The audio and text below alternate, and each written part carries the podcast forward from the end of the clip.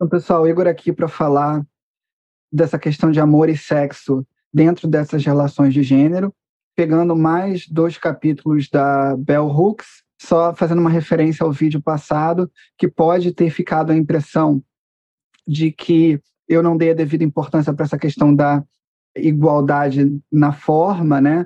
Em que, enfim, o que o, o homem tem direito de fazer, a mulher também teria direito de fazer. É, isso está bem presente na Bell Hooks.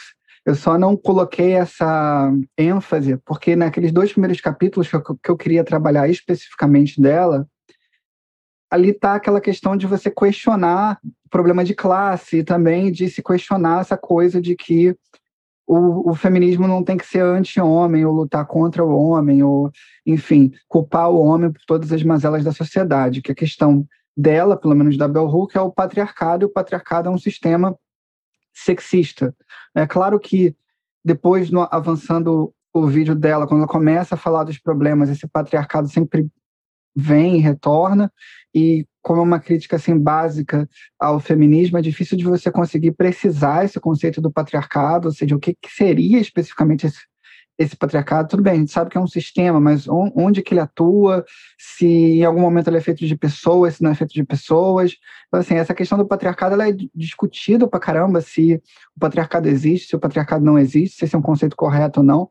Ao longo da história, esse conceito ganhou força e depois perdeu força. Vamos analisar então a questão do amor e sexo na Bell Hooks. Colocar essas questões bem relacionadas ao problema da escolha, a você não ser induzido pelo chamado patriarcado a tomar uma escolha de base sexual ou amorosa e se questionar as estruturas na qual estamos inseridos para que haja uma verdadeira satisfação e felicidade.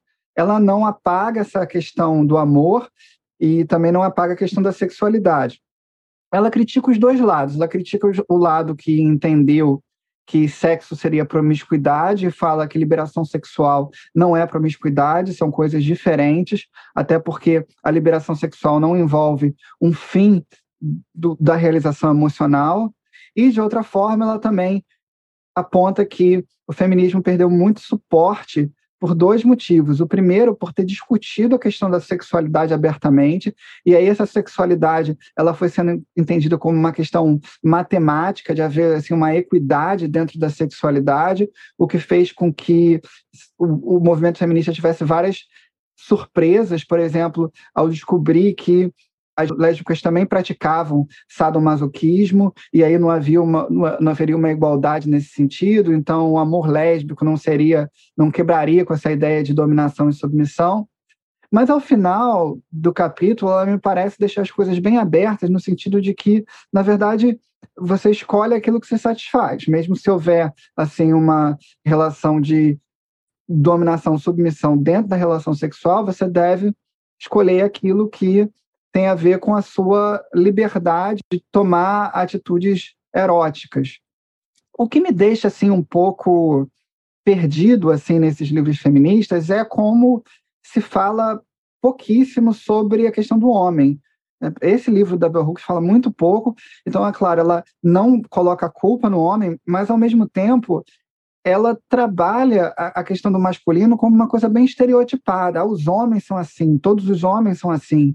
É, a maioria dos homens são assim, ou vão tentar dominar a mulher num sentido ou no outro. Eu acredito que os homens são muito diferentes, são complexos, assim como as mulheres são diferentes e são complexas.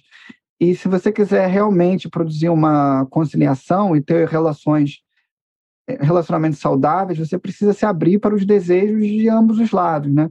Tanto das mulheres quanto dos homens, para criar assim um common ground. Nem, nem das mulheres e dos homens, né?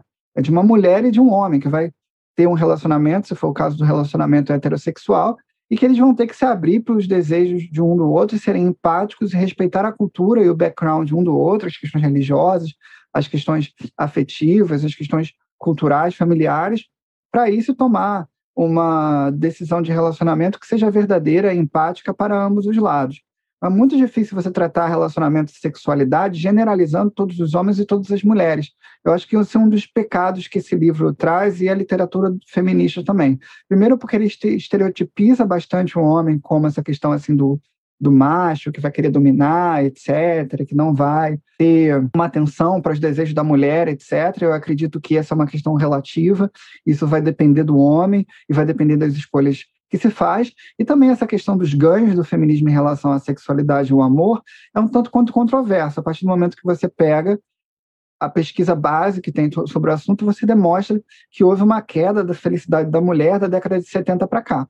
Ora, como que todos esses avanços no que tange à sexualidade e à liberdade não provocou na mulher um ganho significativo de felicidade? Então as coisas são tanto quanto mais complexas. E no que tange ao amor, é muito interessante o, capítulo dela. Ela diz que o feminismo pecou por não produzir um discurso positivo de amor, especialmente em relação às relações heterossexuais, deixando que a mídia patriarcal representasse todo o movimento e, de certa forma, fizesse uma pintura do movimento feminista como algo baseado em ódio e não em amor. E que o feminismo tem esse dever de produzir discursos positivos acerca do amor, então, naturalmente, isso significa não produzir discursos de uh, male tears, né, de que o homem é ruim, de que o homem é péssimo, etc. E tal. E se abrir também para a realidade masculina, que é diversa, que é complexa, porque senão você não consegue produzir um ponto em comum para que se tenha relacionamentos saudáveis, não é uma questão de imposição. Bell Hooks chega a colocar que não é isso, que é uma questão de liberação e se ter a escolha. A partir do momento que você tem escolha, acredito que se sendo verdadeiro um com o outro, se possa encontrar pessoas uma compatíveis uma com as outras a partir da cultura, etc. Ela, inclusive, ela não critica o celibato, ela critica a imposição, ou seja, ela não diz que todas as mulheres têm que ter múltiplos parceiros sexuais. Ela diz que a mulher tem que ter escolha para fazer essa sexualidade da forma como ela entende mais adequada. Acredito que também ela acharia correto que o homem tenha liberdade também para fazer as escolhas sexuais dele e também as escolhas afetivas a partir também do, do que ele quer, do que ele decidiu. E ela coloca assim um ponto de que não há amor com dominação. E eu concordo com ela, porque realmente amor não se força. Não adianta você tentar segurar o outro, prender o outro, que só você vai só vai produzir uma relação tóxica, tanto para o homem quanto para a mulher. Então, o amor é uma coisa que você tem que ir regando todo dia, e não adianta você querer impor algo e prender uma pessoa, dominar uma pessoa, porque não vai dar certo. Isso vai acarretar em problemas e infelicidades. Então, realmente, é importante que se produza um discurso positivo do amor, e aí eu faria uma crítica aqui que não dá para produzir um discurso positivo do amor dentro de uma realidade de sexo casual e promiscuidade. Na verdade, o amor sempre vai perder dentro dessa realidade, porque nós estamos objetificando as pessoas, e eu vou lá para o final do livro dela, onde ela repete aquele conceito do feminismo, que o feminismo é um movimento para acabar com sexismo, exploração sexual, e a opressão. E ela diz que não é um movimento de massa. Olha, se o feminismo ainda não é um movimento baseado em massa, mas deveria ser o, o principal principal ideia dele, mas não é, como que hoje a gente vê aí o feminismo tanto falado? É aquela ideia que eu trouxe do feminismo capturado. Sem acabar com o sexismo, você faz uma aliança ali das mulheres no topo da pirâmide com os homens no, no topo da pirâmide, para eles lá, aquele, aquela pequena porcentagem, dominar todos, todos os outros, e aí você não acaba com o sexismo. Você bota uma questão ali: se você tem dinheiro, você tem liberdade, se você não tem dinheiro, você não tem liberdade. E isso não seria propriamente revolucionário. Então, essas mulheres também que, é, por meio do dinheiro, não se importam pela complexidade dos problemas dos outros e da maioria, elas não estão praticando feminismo. Esse feminismo de empoderamento, segundo a Bell Hooks, ele não existe a partir do momento que se há uma exploração de poucas mulheres em cima de todas as outras e os outros.